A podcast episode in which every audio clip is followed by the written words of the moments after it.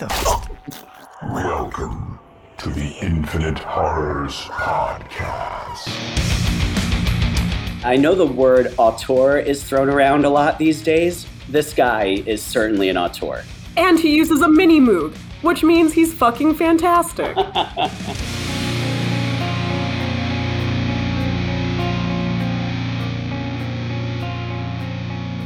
I'm super jazzed to talk about this movie. I had it in my to watch list because I forget where I'd heard it mentioned, but it was in my watch list pretty far down. And when you mentioned you wanted to do Anais Men for our next episode, I was very excited because it was a movie I knew nothing about.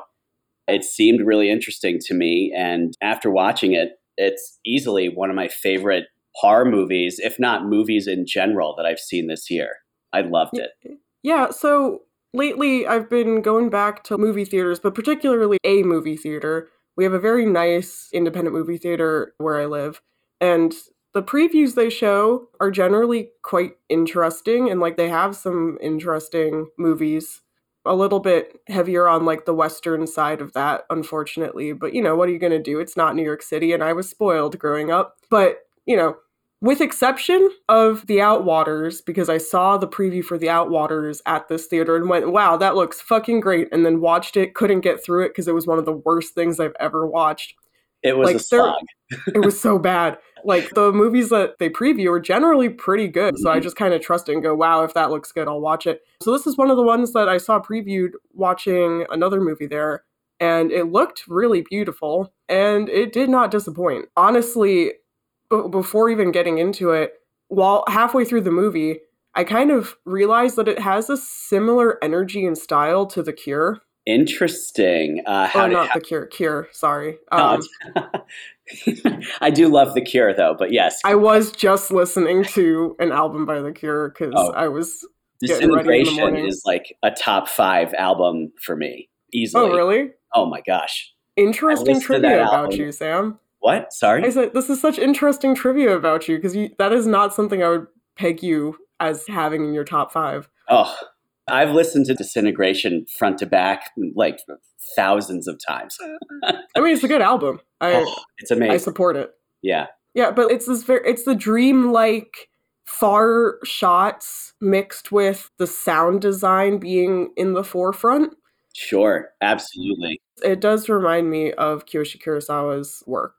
I and to your point, it was really hard for me to find this Really? movie. It was only well, you know, I went on Amazon and rented it. That's how I saw it. But Mhm. even in LA, which has a ton of independent movie theaters, which show art house films all the time, Anais Men was only showing in one theater one time a day. So it was, I couldn't go see it in theaters, unfortunately, which would have been amazing. I bet if you can. I did. try- yeah, And it was so good. I bet. Like it was so visually beautiful. I was also the only person in the theater, wow.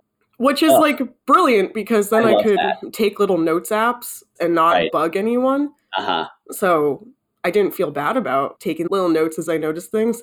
I didn't want to as I went into the movie because I was like, I don't want to take my eyes off the screen, but I also have the thought retention of a colander. So if I don't put something down in my phone because I want to make note of it, it's not gonna stay in my head. I hear you. Yeah. I mean, uh, well, that was the one benefit of renting it was that I found myself stopping this movie like every two minutes because something interesting happened that I had to write down my thoughts about. Ah, man. So this movie is written and directed by this British lad called Mark Jenkin. I had never heard of him before. This was my first movie of his. I know Maya, you'd mentioned that you were familiar with this guy before. I wasn't. No, Oh, I just weren't? Oh, oh, okay. having now watched this and then reading about him have made him one of my favorite people. I, I love him. I mean, I'm super excited to dive into the rest of his repertoire after this movie. Well, it's like one other movie really that he did. I think he's got some short films. Yeah, he's got too. some shorts. Yeah, But I'm mainly excited to see what he does going forward. Totally. Bait is a very different movie. It's like more dramatic, more dialogue, Yeah. same approach, same shot design, same camera, hmm but very different in terms of also not a horror movie. This was his first horror movie. And I really hope he continues making horror movies, but given his interests. I feel like we're going to see a lot of varied content come out from his line of work. Sure. One of my favorite things about it, I mean, the guys from Cornwall, right? And like this movie is so it's hard to describe. It's it feels like a folk tale or it feels so of that culture. Have you ever been to Southwest UK? I have not been to the UK. Oh, oh, well. Wait, that's a lie. I went to Belfast once. Ah, there you but go. But not like Britain. Right, right. It is a beautiful place, but to this movie's credit, it does capture the kind of eeriness of it. It's a section of the UK that to me feels sort of stuck in time, which is interesting because time in this movie is played with in such an interesting way. Yeah. And it does have a time setting, but it also feels timeless. Yes. In the sense that it feels like you could believe it was meant to take place now rather than the 70s when it was organized to take place in the plot. Right. usually, when we start these episodes, I try and give a sort of skimmed rundown of the plot. But the plot in this movie, you got to really dig in to try and grasp what's happening. And there's no like real anchor to set yourself to. Because for those of you that haven't seen this movie, it's a strange one. It's kind of like you operate in nightmare logic. So nothing really makes that much sense but it also kind of does too. It's very strange. It's very strange. And I loved it. I loved it. So, what should we get into first? I mean, I thought the star of the movie, I never seen her in anything else, Mary Woodvine. Oh, she's a she's a, like a fairly successful actress. She and her father are both in this. She's actually Mark Jenkins' partner. Oh, okay, very yeah. cool. So he wrote the movie essentially with her in mind. Great. And then her father is the preacher man. Oh wow. Oh. In the movie. Yeah. But they're both British actors on stage and screen. Mm-hmm. I'm not really too familiar with any work they've done. I've seen her father John in odd roles on TV like I recognized his face. Mm-hmm. But that's about it. Gotcha. So the movie itself centers around this main character, this nameless woman who is on a fictional Cornish island. And we learn essentially through everything happening that she's tasked with observing this little sprig of flowers by the coast and taking soil temperature and observations. A very loose experiment, a very odd experiment. Yeah, and, then, and, you never really understand why she's doing it. And we don't really know how long she's been there. Right. Because we know that we're currently in April, what, like 73, I think it was? April 73. That's right. Yeah. But, you know, it's in a logbook and it's a new page, but it's not like the first page. So we don't know how long this has been going on and how long she's been observing. But the main theme that I've identified watching this has been repetition, right? We totally. see her do the exact same thing every day down to a T from the path she walks, which has a very specific tread through the grass, mm-hmm. to the fact that she drops a stone in the same manner down the old mine shaft every day for no reason. Yep. To the way that she stops and looks out in the same place to the same point, to the way that she dresses, to the yep. way that she makes tea, to the time she turns on the generator. Everything is exactly the same. There is a very set routine. I love this. I love this type of setup. And then essentially what happens is we see a slow disintegration of that routine. So right. something on her walk goes a little bit wrong, but then things keep getting worse and worse and now there's weird sounds and now there's weird sights and now things are missing or things have been added they don't make sense and we kind of get this sense of madness but importantly, there is no real plot. Right. And this is purposeful. Right. Well, it's funny you mentioned that because I was like, when you're watching this movie, there's all sorts of clues to events happening. Like in the very beginning of the movie, there's a radio in her house that she uses to contact these mysterious voices. You don't really know if anyone is on the other side or if it's all in her head or, you know, the point of the movie, Maya, to your point, is that you don't know. You're just trying to tie things together in your head with these very disparate points of logic. And yes. early on in the movie, it's what's really interesting to me is that she's listening to this radio and it's some news report or whatever saying that someone, a man disappeared from the island on May 1st, 1973, but that contradicts her log, which is before that time. And essentially, what we're seeing is every day leading up to that day, May 1st, May Day, 1973, Mhm. um, which is just great. I love time distortion in movies. I think the movie medium in particular can play with it really well. And just to give some context about the process by which this is constructed, because I think it is really important for appreciating the way the story plays out and the way that we're meant to understand the story. I have an immense respect for Mark. He shoots on a 16 millimeter Bolex camera, which records for a maximum of 27 seconds, and it's all on film. And he shoots without recording sound. He just shoots video. And then in the editing room, he puts together his film in these disparate little segments based off of what he had in mind, but then builds his sounds additively after the fact with re-recorded audio and like foley shit and all of that. So it's a very very intentional combination of things hmm to give you a sense of what he's trying to impress upon you. And he's also said, one, he's a silent filmmaker, and I agree. I think for having sound, this is a silent film. Oh, yeah. I mean, there's very, very little by way of actual dialogue. Yeah, it's very show not tell, which is why it's super effective. hmm And secondarily, he says that he wants you to feel the film before you understand the film. Oh, I love that. I think he succeeds. Totally. I think the greatest thing about this movie is the tone it sets right from the get go. It's more so, to your point, like a feeling of dread that just curdles all the way up to the end in this feeling of utter madness. And yeah, understanding what's happening isn't really the point, which I love. I mean, I tried very hard to make sense of it all.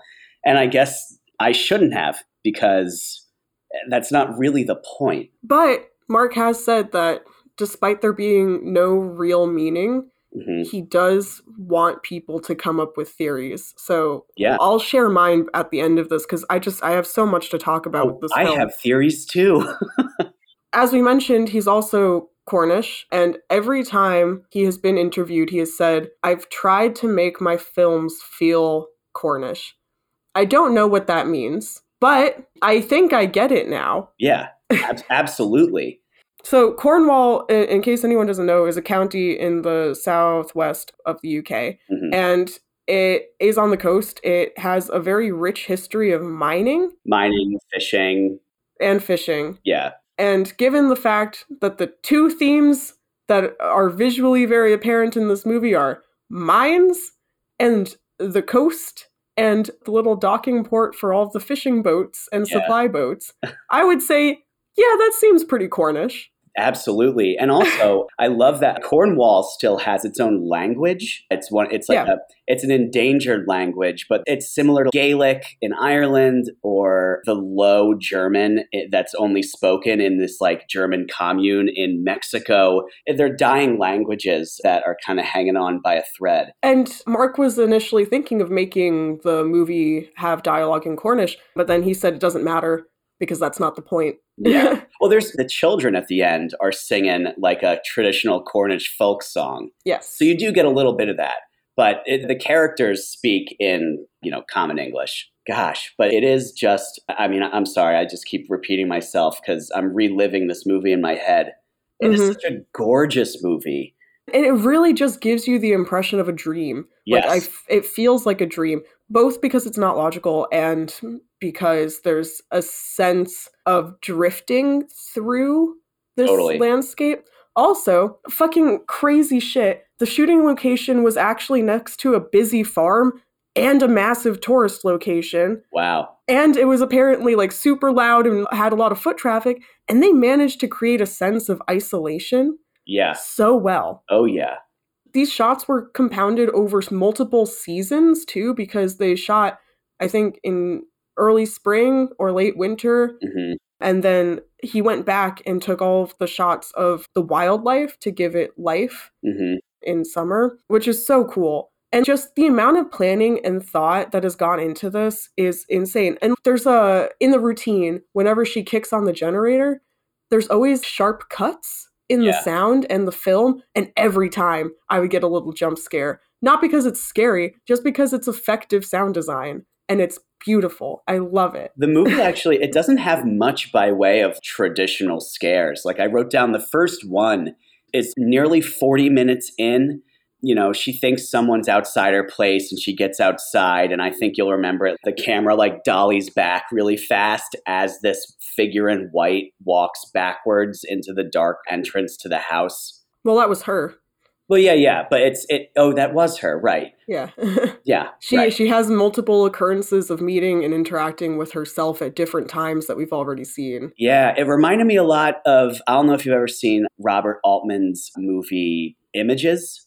Very similar. I will put it on the list. It is very similar. It's a fantastic movie about this. It's about this author who's played by Susannah York, and she goes to this little isolated cottage in the middle of the English countryside, and she starts to go mad. And similar to this movie, sees her doppelganger in the distance, and then later in the movie, you know, she's at a cliff looking at the version of herself looking at the house. So it's like a similar weird time loop distortion. It's a great movie, and it reminded me so much of Anise Men, or rather, Anise Men reminded me so much of Images. Enys Men. And it's Maine.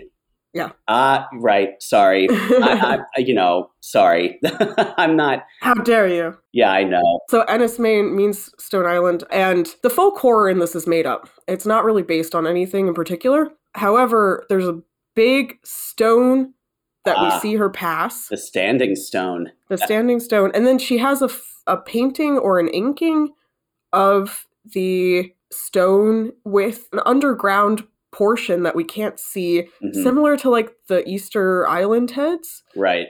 And we kind of hear snippets on the radio about it being defaced and like broken glass being there and shit. Right. So we get the sense that something about this stone is one, connected to the island, two, connected to its mystic folklore, and Mhm. three, not correct anymore. Like something's happened to it to cause it to be active. Right. And she is constantly drawn to it, constantly looking at it, whether it be the actual stone or the drawing.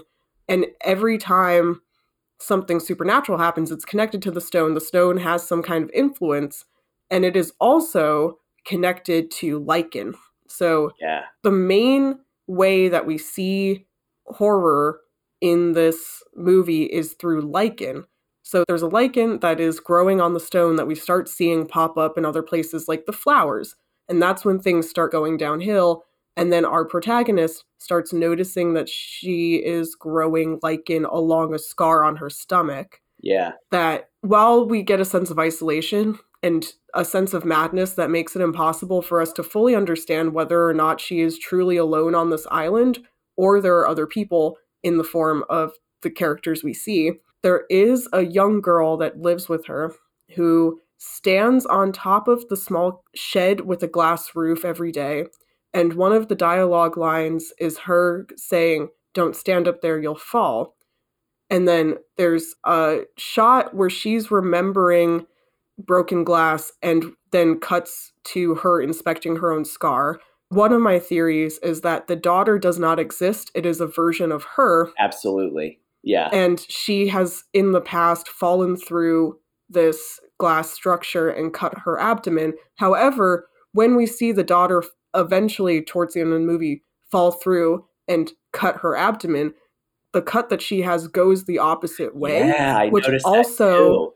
Adds to the we don't fucking know because it's a confirmation, but it's also not a confirmation. Right. And it's maddening and I love it. Yeah, it's so yeah. stupid. I love it. That's something I wanted to mention about the lichen too is that the lichen and its growth over the flowers and her body is really the only linear sense of time we get in the movie, right? It's the only Yeah.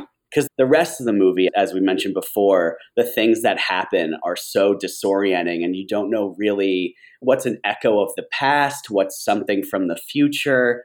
But the lichen growing is this steady progression that we see over the course of, I think, three days, but that, Yeah. that itself is up in the air, truly. Also, this is when she starts missing entries in her observation log. Yeah. Oof.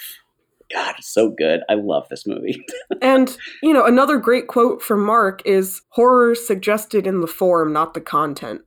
love that. Because I completely agree.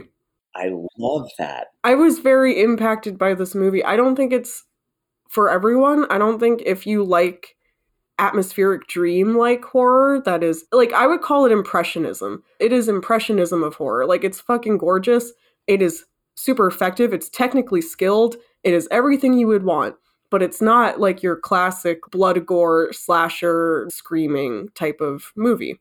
Yeah, it's more so about the atmosphere and the tone it generates. There was a movie that came out earlier this year that I wasn't the biggest fan of called Skinamarink. Oh yeah. Similarly, the camera, like this movie, was like an older camera, so it looked like this movie looked it's set in the early 70s and it looks like a movie that it, that would have been made in the early 70s. Similarly, Skinamarink looks like it was filmed from like someone's, you know, 90s camera. But Skinamarink, again, I didn't like it very much. And I feel like Enys Men, I think, accomplished exactly what I think Skinamarink was going for in a much better way. Mark also considers himself a pretentious director, which I love, and he has a set of rules for how he makes things, Mhm. but also insists that as he grows as an artist, he breaks a lot of these rules. I'll read the rules. All silent landscape dancing grain films must 1. be shot on small gauge film, Hmm. 2. be presented in black and white, which we've already broken. Hmm. Three, be shot silently and post synchronized. Four, contain voiceover. Five, contain no diegetic music. Six, be shot with a shooting ratio of no greater than three to one. Wow. Seven, be no longer than 80 minutes. Eight, feature a protagonist. Nine, be shot utilizing no extraneous grip equipment other than a tripod. 10. Be shot utilizing only available or practical lighting. 11. Be realized whilst subverting or ignoring genre constraints. 12. Be realized with a minimum of fuss. 13.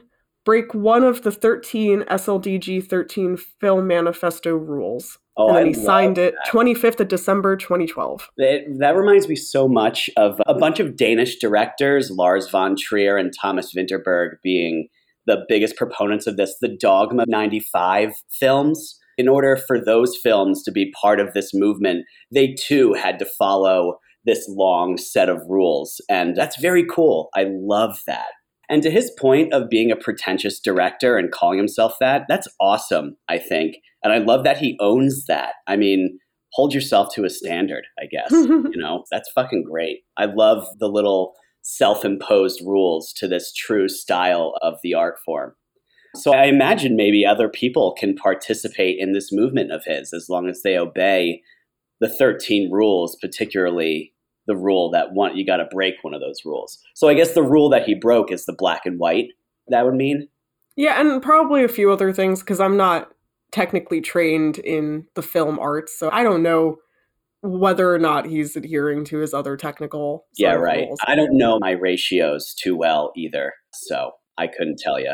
But yeah, there's a lot going on. Also, it is Cornwall, so they're- do have folk tales. hmm The two that I would point out here for the sake of the movie is Tommyknockers and Giants. Mm, Tommyknockers being the human like smaller creatures that would point you to tin veins in mines and like other ores and they would knock so they would kind of show you where that is. So they were very important to miners and then as things changed and mining became more more and more dangerous that kind of evolved to them knocking to warn you when things were unsafe. Oh, and then that tradition, because of the fact that Cornwall has a lot of miners, when they ended up immigrating to the US, Tommyknockers became like part of US folklore. yeah. I mean, Stephen King's got his novel Tommyknockers, which you know is on the lower tier of the Stephen King repertoire, but you know he did incorporate that. To your point, pretty interesting. And sorry, what's so? What's the other folktale? Before we move on from that, I think there is an essence of Tommyknockers because as we start seeing the miners come back on this island and the mines start being used again. They don't speak, and they kind of just go through the same routine. It kind of feels like a time loop, so it feels like it's echoes of people who used to work there. Then they'll break that and somebody will actively be interacting with the things in her house. So are these people like now existing again or is she back in the past from when this was happening? It's fucking crazy. But there was the sound of mining that she heard in the ground when she was taking observations of the flowers. And to me, that's reminiscent of Tommyknockers because it's the repetitive knocking sound that she Right. heard in the earth that drew her to go investigate the mines. And then also, she would drop the rocks down the mine shaft and she would do it more as she realized that these miners were coming back hmm to interact with them. So that to me feels like a little bit of folklore influence. And then there's giants, but giants aren't really specific to any one folklore. Any Celtic and Scandinavian folklore tradition is going to have giants. Yes. The Britons also had a lot of giants in their folklore. And there's nothing like super specific. The Britons mainly had tied them into old kings and made them more grandiose by essentially saying they were giants. Right. But the reason I think that there's a little bit of folklore influence around them here is because the statue makes me think of giants hmm just because of its, you know, large size, but also the fact that it does seem to have some latent power and it would make sense that you would have stone carving of a giant. And like to that extent if the people who existed before like roman invasion The Picts. yeah. If they're assigning giants to powerful figures like kings then that to me would suggest that there might be the smallest hint that this was a statue of a very important figure who would have similar adherences right It reminds me, one of my favorite current horror writers right now, his name is John Langan. He wrote an incredible short story collection called Corpsemouth and Other Autobiographies. And the title short story, Corpsemouth, is about a family that goes to Scotland. Not the same as Cornwall, obviously, but it is about this giant called Corpsemouth that in the past was raised by Merlin to fight Arthur's enemies and it's about its resurrection. So yeah, to your point, like giants are very ingrained in British folklore. also the fact that at one point it disappears Yes, which suggests that it can walk it disappears and then like also like shows up right outside her door as well at one Yep. point. What a great scene. It's so good. Everything about this is so well conceived. I'm honestly going to be thinking about this forever. I love it so much. I have been thinking about it since I saw it. I mean, I'm really into British folklore. My my family's from that part of the country, and standing stones are these like pre-Christian monoliths that are scattered all over the UK. They're really gorgeous. Some have these really intricate woad patterns chiseled into them. That's actually the tourist attraction that's next to the shooting site. Wow, very cool. Well, I didn't know that. Dope.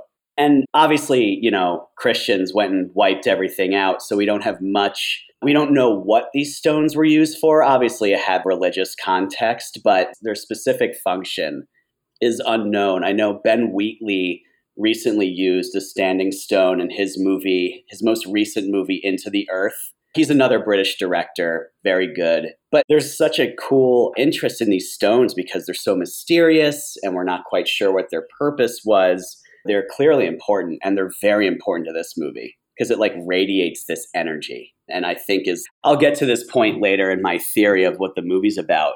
But it's kind of like the focal point. It's this psychic epicenter of this movie that sends ripples throughout you know this island and anyway i would love to break into your theory i'm super curious to know if it Well, I've talked. I, I, it's just a ton of small ones, and I've talked about a few of them already. sure But then there's also the fact that she always tends to have supernatural interactions when she is falling asleep or when she is asleep. hmm Makes me also think that this could have something to do with sleep paralysis or hag attacks. And then we have the seven old women on her powdered skim milk yeah that the like powdered milk can coming in to her real life. So to me, that's like her mind projecting things.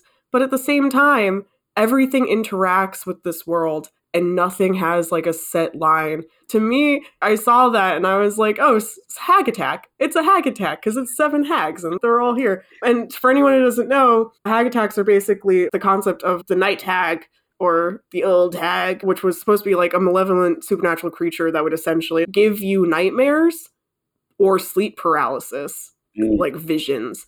And while this does not adhere to my experiences of sleep paralysis and a lot of people's, from what I understand, because generally you're kind of just stuck in your own bed and like your reality is mixed, it does kind of adhere to the idea that your reality and your dreamscape are being blurred to the extent that you're experiencing both hmm but she is able to move around. And then we have to get in a little bit to the Govenk, or The- what? the. Govench? Govench? I, I don't remember what it's called. It's okay. It's Govenek. is it Govenek? G O V E N E K. Yeah. I don't know how you pronounce that in Cornish, but I, it was on the radio a lot, but because it's been a few days, I've forgotten. But she finds an old scrap wood that just says oven on it, which is a part of the boat's back painting that exists on the supply boat that she interacts with because it is brand new wooden paint when she finds it. Mm-hmm. But at the same time, the supply boat comes to a dock that has a plaque that is dedicated to the lives lost when someone tried to rescue the supply boat Governick or Go- Govench or whatever it is. Yeah. I'm so sorry, Mark. I have forgotten the names. Back in what 1879 was it? yeah, it was like the late 1800s. and we we keep hearing over the radio the sounds of that and then we see the sailors that died trying to save the supply boat standing outside her door Are there seven of them? i think so I, the number seven seems to be something that pops up quite a lot and it's weird because that's also like a very biblical number hmm for a folk horror. but yeah, no, that, that was really interesting. And they do have a church that kind of mixes folk and Christian tradition Yeah. that's shown quite a lot. But it's a church that exists in her memory, but she also interacts with it in the present, but it's also only in a ruined castle. so none of it makes sense. And it's fantastic. But yeah, there's also like the fact that the supernatural events are always connected to children's laughter. Yes. And the children seem to be a big part of that. I don't I think there were more than 7 children though. Yeah, there were. There were more than seven. Yeah. and they seem to be a part of this island. I'm not really sure what I assign to them. I don't really care to because there's nothing that pops out at me. And again, this movie does not have a meaning, it only has an effect. Right. Impressions. But it is fun. It is fun to theorize. Uh, what, do- what do you think? What do you have Oh, going on in your head? Well, I mean, start. oh man. Okay, I'll try and make this as clear and concise as I can. I do think, to your point, and I also mentioned earlier, the standing stone is the center of all of this, and I think the island is caught in its influence. And I think multiple people have died on this island, including our main character. I do also think I came to the conclusion that she was dead. Yeah, and that everyone involved in this island has either lived on it or died near it. And all these separate instances have been jumbled together to repeat themselves endlessly on this island. It's similar to there was this movie made recently called Anything for Jackson, where a house gets haunted, and if someone dies in the house, they're doomed to repeat that death over and over and over again. Oh. and it's oh. really cool. And so what i think i mean i mean i'm totally i could be totally wrong here it's just my theory. And I, again to your point there is no right answer. And i think that was made on purpose or maybe there is and he just doesn't really want to share it. But it's that all these kind of i wouldn't even necessarily call them ghosts but like echoes of people and incidences like the crashing boat or the one boatman who was trying to give supplies and died, the guy in the yellow raincoat. yeah. All these things are kind of cyclically repeating themselves, much to your point earlier about repetition kind of being such an important theme in this movie. Yeah, I mean, but then, you know, even with all that, we get a return to normalcy by the end. Everything Right. becomes exactly the same, and even the flowers are back. Even the flowers are back, and the house itself, the house she's living in, is shown to be a ruin, which is really cool. I just Yeah. so so I guess my theory is that the standing stone is creating this psychic space where time and place are malleable and incidents that have happened on the island intermingle with others and creates this sort of illogical pattern that we get to witness, which is really cool. anyway, that's my theory. I think that makes sense. I, I also had bits that I got the same impression from, so like I don't disagree with any of that. I also quickly want to mention a few other things Sure. because I'm I have all of my chaotic phone notes from the uh, from the viewing. Is it the color red? No, Oh. uh, but also his interview said that was meaningless. Oh my and people god. were assigning way too much val- value to it, and it's completely just, hey, it looks nice. Oh, that son of a bitch. I thought that had Yeah, to mean because- something. no, because people were like, this reminds me of these particular movies. Was this a callback? And he was like, no, it just it was a red raincoat. Right. Well, uh, there's a lot of red. I wrote it all down. It's like the stamen and the flowers and her shoelaces and her pencil. I think it's I think it's just nice composition. yeah, it, it adds I think this the is- color palette. You know, I think this is a an English high school teacher phenomenon where we have all been told by a bunch of English teachers that Shakespeare's colors actually mean a lot more than you would uh, assume. And actually, the red curtains in Macbeth show that Lady Macbeth meant to do this the entire time. yeah.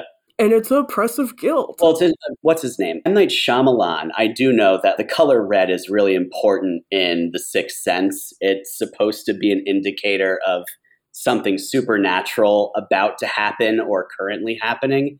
But I love to hear, even though it makes I feel like a adult. I love to hear that it meant nothing. That's very cool. Yeah, it's cool. Like this guy is like the chillest fucking dude. I loved listening to interviews with him and stuff. Interviewers would say things like, "Yeah, I noticed this and it made me think of this and this was like really profound to me. How did this connect?" And he would just be like, "It didn't." And that would be his whole response. Or like he would be talking about, "Oh yeah, it was great cuz like suddenly everybody knew my work and I got to meet a lot of people I really look up to." And then be like, "Oh my god, so you got to see all these people? Are you like super inspired by this one specific person?" He'd just be like, "No." and I think it's the funniest. I love this. This man is super blunt, like really into the technical aspects of what he does because he does all the sound design and the writing and the shooting. He is fantastic. Like he has coherent ideas of what he wants that he builds additively in a way that creates really beautiful works. And I'm so excited to see what he does. But one of the moments of exposition that we get is our protagonist sitting by her talk radio communicating with somebody else that we don't know, but it's a woman's voice and or a feminine voice, I should say. Mhm. And she's talking and they're just having a chat. We don't know who it is. They seem like friends. And she's like, "Oh, you know, you know, how is it out there?" And she's like, "Oh, you know, it's fine. This is what I came out to volunteer for." So we know she's a volunteer. And mm-hmm. then the voice just, "Are you lonely out there?" And she's like, "Not really." Oh, she, I think she says like, "I'm not on my own," right? I don't remember that. I just remember her saying that she doesn't feel lonely because like I remember being confused by other people being there at that point. Sorry, it was the. I was thinking it was the man with the mustache and the yellow rain jacket. Yeah, so she does say that she's not alone by that point, which is further on in the movie. Right. But my theory now, considering how many times she doubles back to interact with herself, is that was her own voice talking to her. Oh, totally. Yeah. And then also just to be the English teacher that assigns more value to things than should. As somebody who does, you know, geosciences and biology, lichen is really fucking cool. The color of lichen can tell you what the mineral makeup of the rock it's growing on likely is Wow. because it'll adopt different colors. Lichen is also a very cool organism because it is, in fact, like a symbiotic relationship between a fungus and algae. So it's a bunch of algae and a fungus living together, which is really cool and kind of interplays to me a little bit with the idea that this island is not like a, a very sound ecosystem or maybe it is. Maybe your interpretation's a little bit different. Again it doesn't matter and nothing makes sense. But like lichen's really fucking cool because it has a lot of uses. It's been used medicinally a lot. But particularly what i thought about when i saw lichen growing on her abdominal cut is the fact that there was one particular species of lichen that I don't remember because it's been a while since I read about it that Egyptians would use in embalming specifically in the abdominal incision they would make to take out all of the internal organs because they would oh. pack, you know, a ton of drying and preservative materials into Right. the abdominal cavity. One of those materials was lichen and that kind of reminded me of that because it is probably a coincidence. I don't think Mark was going through and being like, I want this to be indicative of Egyptian embalming practices. I don't think he's he ever had that thought. But I do think it's a cool coincidence that lichen used to be used in the abdominal packing in Egyptian embalming, and we see it start growing along her abdominal scar that was like a massive gash in her abdomen. I think that's really cool. I also think that that's how she died as a child, and we're just seeing her grow up and live here for an indefinite amount of time. You, oh, you think that fall through the glass pane killed her? Yeah. Ah, very cool. Well, you saw what happened to the quote unquote daughter Yeah. character. I don't even know if it's her daughter. She's just kind of like a young girl, but given the fact that she's like a mother figure kind of to this girl, Yeah, again, I think it is a projection of the self and this is like her inner child. totally. But like, you know, it's insane. Just go watch it. Now that you've listened to us, just go watch it and then come back, listen to us again, see what you agree with. yeah, this, I love this. this is a movie that warrants multiple views. Absolutely. I, and in I a think in a quiet place, in a quiet dark place. with a nice not sandwich. with your rowdy friends Yeah. who want to drink beers and have a fun time at a movie. No, no, no. This is quiet contemplation. This is a silent movie. Go watch it. This is a movie that you'd almost expect to be playing in the back corner of some art exhibit. You know, you know what I mean. It has that feel to it. It's it's definitely like an art house movie. It's beautiful. It's gorgeous. And I'm just going to throw out one more recommendation. The nautical themes of it, it's like scientific bent and its weirdness. It's very much like the writing of Caitlin Kiernan. They're a phenomenal weird fiction writer, and they used to be a paleontologist. oh my god. Send me books. Oh. Let's do an episode. I'd love to. Are you kidding me? I'm a micropaleontologist, Sam. There you go. You can't keep this from me. I'm sorry. My, you'd love Caitlin Kiernan. I'm sure I would. They're incredible. And they incorporate so much of their science background into their horror writing. Ah, hell yeah. They're great. There's nothing I love more in this world than science based horror. I love it. A lot of their short stories take place in houses in isolated coastal settings. This movie reminded me a lot of their work. Caitlin Kiernan. That gave me like physical like aches. I am I'm physically yearning to read this. Oh, they're so good. I would recommend getting, there's a compilation of their best, not their best, but they say it's the best of their short stories. I would go from that. It's, okay. yeah. But everyone should keep an eye out for Mark Jenkin. If you like Enys Men, I would say keep an eye out. Definitely check out his other movie, Bait. Again, it's not going to be the same thing and it's not horror, but it, it is very nice. It is a nice movie. It's interesting. And I think just on technical skill and imagination alone deserves your time and energy. Yeah, I know the word auteur is thrown around a lot these days. This guy is certainly an auteur. And he uses a Minimoog, which means he's fucking fantastic. oh my gosh. Where do you even buy one of those these days? That's It's very that- difficult. I know. I would love to learn how to play that. You have to know a guy. It's easier to get hard drugs than it is to get good synthesizers. I would love to play a theremin too. Ugh, that'd be a fun You can probably build one. Could you? I don't think they take that much. Wow. I'll look into it. I'll do some unhinged engineering planning. Ugh, All right. Well, I'm so glad that you enjoyed this. I think this was one of the more fun things to try to unpack that we've done in a while. I loved this movie. And to, just to your point, there's so much unsaid that it allows the audience to really work it out in their head afterwards. In a similar way, I just saw Ari Aster's new movie, Beau is Afraid. Oh, yeah. Oh, it's on my list. I want to see it so bad. It's a very polarizing movie. I am of the camp that it was fucking amazing. I loved it. And It similar to this movie, you know, it is so kind of obscure with its logic and you don't really know what's going on that it allows the audience to really participate with the story so much. And that's what made it so fun for me. Uh, Hell yeah. Yeah. Well, until next time, definitely tell us your theories because we are super invested in the story and what everybody thinks happened. But yeah, I'll talk to you soon. Sounds good. Talk to you later. Bye. Bye. Infinite Horrors Magazine is a full color, ad free print magazine from the creators of Infinite Worlds. You can get your signed and hand numbered direct edition copy of Infinite Horrors number 1 plus Infinite Horrors merch at infinitehorrorsmagazine.com. You can also get the newsstand edition at exaltedfuneral.com. Be sure to check out the Infinite Worlds podcast, as well as the Infinite Worlds magazines. Find us on social media at Infinite Horrors Magazine or Infinite Worlds Magazine. Also, feel free to visit infinitehorrorsmagazine.com or infiniteworldsmagazine.com. And you can follow me online on Instagram at heavy underscore metal underscore fruit. And you can follow me on Instagram at horrorsamw. Thanks for listening.